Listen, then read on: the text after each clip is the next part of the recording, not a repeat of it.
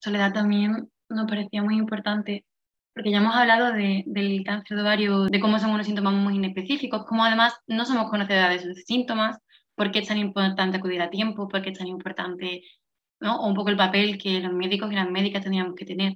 Pero también me gustaría hablar, si te parece bien, de no únicamente esta parte del cáncer de ovario, sino de, toda la otra parte que también hemos comentado al principio, ¿no? de la estigmatización social que tiene y de, de cómo a nosotras como, como mujeres, bueno, todas las pacientes que, que sufran de cáncer de ovario, todo lo que te supone, porque leyendo un poco y haciendo un poco de trabajo y de investigación, leía pues desde testimonios hasta conceptos como la cantidad de, de, depresiones, de ansiedad, em, el duelo, ¿no? Frases como tú también has dicho antes acerca de quedar huecas, que, que comentaban algunas mujeres, ¿no? Ese miedo que tengo a quedarme hueca, el cómo puede afectar o cómo se concibe como una pérdida de feminidad, em, cómo afecta a la vida sexual, a la vida familiar, que yo creo que está muy relacionado con el, con el significado social que, que se le otorga, por ejemplo, al útero, ¿no? que es considerado como un órgano dador de vida y de la feminidad, y cómo se nos asocia o se nos reduce a la mujer a, a, lo biológico y lo reproductivo,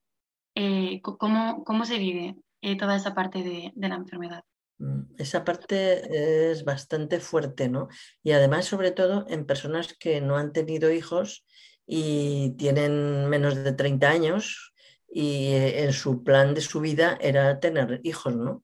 Pues el no matar, el decir usted no, ya no va a poder tener hijos nunca, eso eh, se vive fuertísimo para muchas mujeres. Pero luego, claro, hay que estar ahí, hay que, hay que trabajarse. El, eh, la sexualidad la tienes que recuperar eh, porque, claro, en tu fantasía no sabes mm, casi cómo ha quedado todo aquello, ¿no? Eh, te piensas como, ni cómo está la vagina, ni cómo está atada, no, no te lo explican tampoco, ¿no?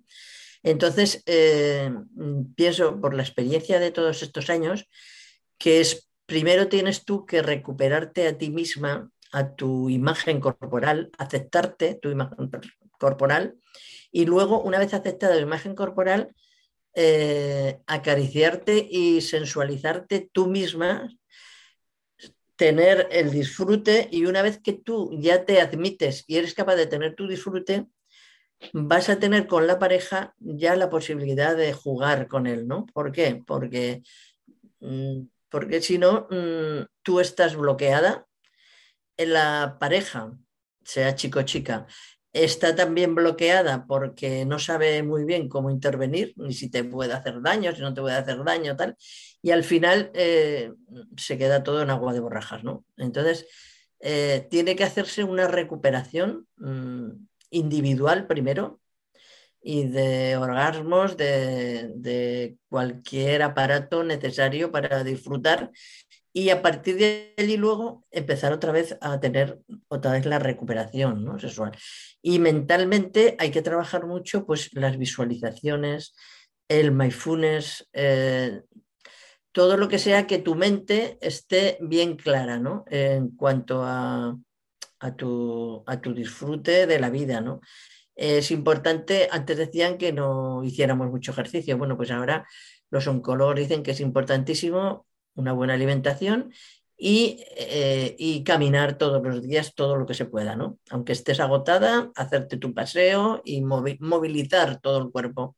¿Por qué? Porque eso hace que se evite el caer en, una depresión o en caer en esa ansiedad y estar ahí tumbada en un sofá sin ganas de nada, ¿no? Que, que antes era más frecuente, ahora cada vez menos, ¿no? Entonces hay un trabajo psicológico importante que, está en todo el campo mental, sobre todo, sobre todo mental, ¿eh? y de pensamientos. Hay que saber parar el pensamiento, hay que saber que tú mandas en tu mente y que tú a la mente le puedes mandar mm, cosas buenas o le puedes mandar cosas catastróficas. Entonces, si no, si no son adaptativas, te llevarán a, a cada vez sentirte peor y los procesos de la quimioterapia a no llevarlos bien y si tú en tu mente y en tus pensamientos pones unos buenos pensamientos, pues entonces será mucho más fácil todo, mucho más llevadero todo el tratamiento, tu relación con tu familia y tu relación con tus hijos y con todo lo demás, ¿no?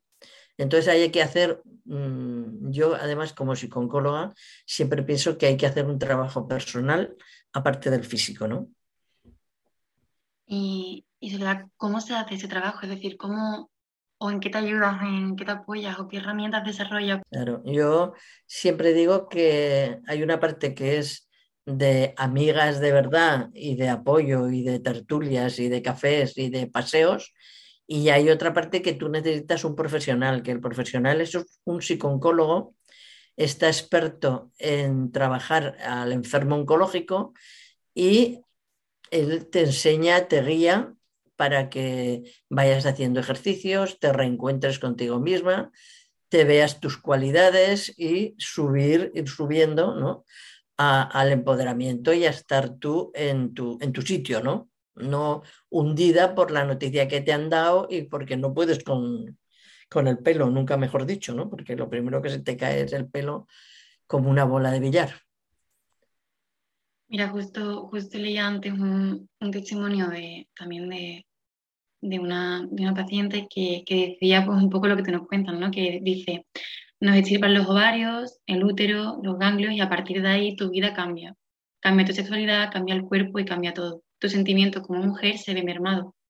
Dice que es un cáncer un poco tabú y que no se quiere hablar de ello, que no se quiere pensar que la mujer pasa por esto, pero que seguimos siendo mujeres, aun con la enfermedad y que la sociedad no tiene ni idea de cómo nos sentimos. Dice que nos queda mucho por aprender en nuestro país y que verbalizar ese tipo de cosas nos da vergüenza e incluso pudor, como si hubiésemos hecho algo malo. Por eso que, decíamos de, lo poco que se habla acerca de eso y de, la connotación social que tiene.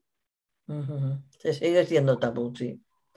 Es un tema que está ahí, pero no tiene, eh, pues eso, la, la exteriorización que puede tener eh, pues un cáncer de mama o otro tipo de cánceres. Es que mm, no creo, yo creo que hay que darle la importancia que tiene y todavía no se le ha dado, no se le ha dado toda la importancia que tiene.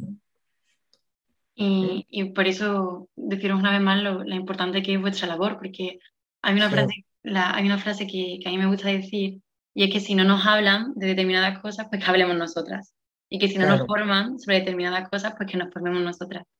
Y creo que gracias a, asociaciones como la tuya y a testimonios como el tuyo y, y a que estés hoy aquí con nosotros, pues, pues contribuye mucho. De todas maneras, estoy contenta porque este año, bueno, eh, no sé qué ha pasado, pero nos han llamado de toda la prensa, o sea, entonces, ¿qué quiere decir esto? Que, bueno, que cuanto más se enteren, mejor, ¿no? Ha llamado el país, el mundo, eh, televisiones y tal, con el tema del cáncer de ovario. Entonces, bueno, algo se está moviendo, yo creo, en estos momentos. La investigación está allí y también, como somos pocas, pues se investiga, pero no tanto como otros, otros cánceres, ¿no? El cáncer de colon o el cáncer de mama son siempre estrellas, ¿no? Pues porque hay mucho cáncer de colon y mucho cáncer de mama, ¿no?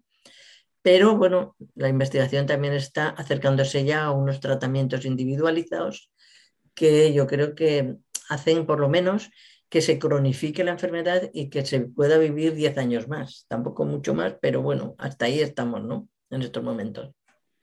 Sí, pues, y, la importancia, la importancia de investigar en eso, de, ser pioneros y de, empezar a, dar pasitos. Bueno, Soledad, pues, pues eso, ¿no? Después de leerte este testimonio que te acabo de leer, tan relacionado con, todo lo que nos ibas contando, eh, a mí me gustaría preguntarte eh, ¿cómo dirías tú que se ve socialmente a una mujer eh, incapaz de tener hijos y cómo se ve ella misma? ¿Tú qué, nos dirías al respecto? Cada una tiene un mundo, ¿no? Yo, por ejemplo, hay algunas que lo han aceptado y eh, se han olvidado, no querían, mm, se han quedado sin tener hijos. Yo creo que dentro tiene que haber un trabajo muy profundo de admitirte tu imagen corporal, de gustarte y de aceptar que con hijos o sin hijos tú seas feliz, ¿no? Pero hay otras en base a la necesidad de esa persona y si tiene clarísimo, clarísimo lo que quiere, bueno, pues toma una opción o toma otra. Está muy enraizado lo de la maternidad, ¿no? Entonces hay algunas que dicen, pues nada, no, yo vivo feliz y tranquila y no me preocupo de más. Y hay otras pues que toman otras alternativas.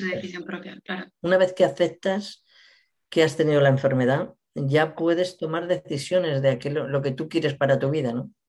Entonces, bueno, lo primero de todo es la aceptación. Vale, Salida, otra cosa que quería preguntarte era porque estuve leyendo que teníais desde ASACO una nueva plataforma que se llama Desde Ahora Yo, si no me equivoco. Em, y quería que me contaras un poquito eh, en qué consiste y, por qué es tan importante en ese proceso también de acompañamiento. En la plataforma estamos como distintas experiencias, ¿no? Contando cada una su tema, ¿no? Entonces, el, desde ahora yo es lo que yo te decía, es eh, tomarte en serio, tener una buena información, eh, trabajarse una a todos los niveles, ¿no? Personalmente, eh, física, mental y emocionalmente, y a la vez el, el tener una buena información médica, ¿no? Información con su recorrido, con su testimonio y un poco todo. Tenemos muchísima información porque es una web que estamos constantemente metiendo información. Esta es una de ellas, pero hay varias, ¿no? En las cuales se le explica a la mujer mm, lo importante de la detección, lo importante de la atención, lo importante de la aceptación y lo importante de dedicarse sobre todo a ella misma, ¿no? Es como si tuvieras que hacer una parada y dijeras, no, pues ahora en estos momentos eh, era siempre la, última de la fila y ahora voy a ser en estos momentos la primera de la fila para curarme, ¿no? Y para sanarme, ¿no? Entonces es eh, tomarse en serio y sí, porque hay muchas mujeres que dicen, como mis chicos están estudiando, mejor no decirles nada como mi marido está muy ocupado, pues mejor no decirle nada. Entonces, mm, no es eso, ¿no? O sea, es tomarte toda la importancia que tú tienes como mujer y tener tu tiempo y tu dedicación a tu, a tu curación, ¿no? Eso es lo más importante. Y ya para terminar, hilando con eso que nos cuentan, ¿no? De, la importancia de, decirse cosas a una misma, de cuidarse a una misma, de, priorizarse, de analizarse, de ¿no? De, como tú dices, de parar, de parar y sentarte un poco a ver, a ver cómo te sientes, a ver cómo está tu entorno, a ver cómo estás tú eh, y a cuidarte. Una vez que te dices todas esas cosas a ti misma, si tú pudieses trasladarle un único mensaje a todas las futuras médicas sobre la evidencia del cáncer de ovario como paciente, ¿cuál sería? ¿Qué nos dirías? Después de decirte todas estas cosas a, a ti misma, ¿qué nos dirías a nosotras? A las, a las médicas. Sí a los profesionales. Hombre, primero mm, yo les diría que hasta ahora eh, el profesional es importantísimo y además habéis hecho y estáis haciendo una buena labor porque ha habido dos años muy complicados y allí habéis estado al pie del cañón. Que lo primero, agradecimiento, ¿no? Y en segundo lugar, lo que diría es que, que la parte médica y la parte oficial con ese lenguaje tan complicado que tienen los médicos, que lo aparcaran un poco, mm, que el ordenador también, si es posible, lo cerraran aunque fuera cinco minutos, que miraran a los ojos a esa mujer y que eh, le preguntaran eh, cómo se siente y qué tal está y si necesita algo, ¿no? ¿Por qué? Pues porque cuando vamos a, sentarnos en una mesa delante de un médico, no vamos con nuestro ovario, no, vamos con nuestras preocupaciones, nuestros hijos, problemas económicos, problemas laborales, porque luego la inserción laboral también es complicada, y vamos con una cabeza llena de problemas, ¿no? Entonces, eh, no somos solo el ovario, entonces que entren en esa empatía y en esa conexión de que mm, de escuchar, Y de, y de que la persona cuando llegamos allí que podamos tener confianza, que podamos estar, eh, que le podamos preguntar las cosas y que podamos entrar en ese feeling, ¿no? De que médico-paciente están bien los dos y están a gusto, ¿no? Y se pueden confiar. Te digo eso porque yo eh, el, que, el oncólogo que me dio la noticia desapareció y no lo vi más. Luego me mandaron a otro. Luego tal, quiero decir que, que ese desorden te hace desconfiar mucho, ¿no? Diciendo, ahora a quién me tocará a mí, quién me atenderá hoy, ¿no? Entonces, mm, que si es posible, sea una persona fija la que te atienda, eh, que sea como tu tutor y que a la vez tú puedas mm, hablar con él, tener confianza. Claro, el oncólogo siempre dice, hay un problema de tiempo, nosotros tenemos que atender a 100 al día y no podemos estar para eso, solo estamos para rellenar la ficha y decir si, qué analítica tienes y punto. Pero yo pienso que no, que si es un problema, pues que aumenten los profesionales y que se distribuyan mejor. Yo creo que un paciente tiene todo el derecho a estar atendido, bien informado y a que tengas una buena conexión con él, una buena confianza, porque te estás jugando la vida en ese momento, ¿no? Entonces tú tienes que confiar en tu profesional, ¿no?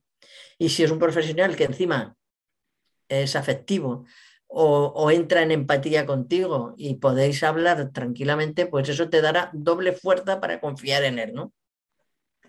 No sé si me paso un poco, pero es, lo que, es lo que siento, es lo que siento. Al contrario, nosotros desde aquí no, bueno, al menos yo personalmente no puedo valorar más lo que me dices y ni valorarlo más ni guardármelo más para mí, para mi bolsillo y para, para mi realidad. Y bueno, yo en un principio había pensado que te iba a preguntar que qué nos dirías a, a, a, los jóvenes en formación, a los futuros médicos y a las futuras médicas, pero es que no te puedo hacer esa pregunta porque ya me la has dicho, porque llevas un, llevas un buen rato hablando con nosotros y, y, porque me quedo con todo lo que ha salido aquí. Me quedo desde la parte de la importancia de, primero, de hablar de la enfermedad, de que deje de ser una enfermedad tan tabú y de, como hemos dicho, que si no nos hablan, pues que hablemos nosotras. Me quedo con, con la importancia de que aunque son síntomas muy inespecíficos, lo importante que es estar atenta de eso, de parar también y de cuidarnos y de estar atentos a nuestro cuerpo y, y de saber reconocerlos y de ir pronto, de acudir pronto y que la importancia que desde esa atención primaria se detecte pronto, que nos hagan caso, que, que se nos hagan pruebas, porque, porque es una enfermedad muy tabú, que si se pilla a tiempo, eh, pues es una cosa, pero que desgraciadamente solemos llegar tarde. Eh, me quedo con, como has dicho antes, también con la importancia de, de, de un equipo especializado, de un cirujano especializado, de, de todo el componente eh, multidisciplinar, de todo ese equipo multidisciplinar que tiene que estar allá al pie de, del cañón acompañándonos. Pero sobre todo me quedo con, con, con, lo que hemos hablado antes, de la importancia que tenemos lo, los futuros médicos y las futuras médicas en, en, no quedarnos únicamente en lo biológico y en ir más allá, en, en saber que estamos tratando con pacientes, pero que los pacientes primero son personas y que, que respondemos a nuestras realidades, a nuestro contexto, a nuestra familia, a nuestra raza, cultura, etnia, economía y, y a todo lo que nos rodea. Y, y que muchísimas gracias. Soledad, que ha sido, que todos los que nos estén escuchando hoy, seguro que nos envidian a Alex y a mí por haber podido compartir este ratito contigo, que, que ha sido una lección y ha sido una, una, experiencia que nos llevamos guardada para nosotros y que, que muchas gracias por, por, aceptar estar aquí con nosotras y que muchas gracias por compartir. Porque gracias a asociaciones como la tuya y a mujeres como tú, eh, encontramos unas redes de apoyo y, y poco a poco vamos construyendo puentes y, y eso es lo que hay que seguir haciendo construyendo puentes y andamios y, y subirnos y, y, seguir juntas. Así que de verdad que muchísimas gracias, que no sé si quieres añadir algo más, pero que por nuestra parte... No, la, muchas gracias a vosotros. Nada, Soledad, muchísimas gracias.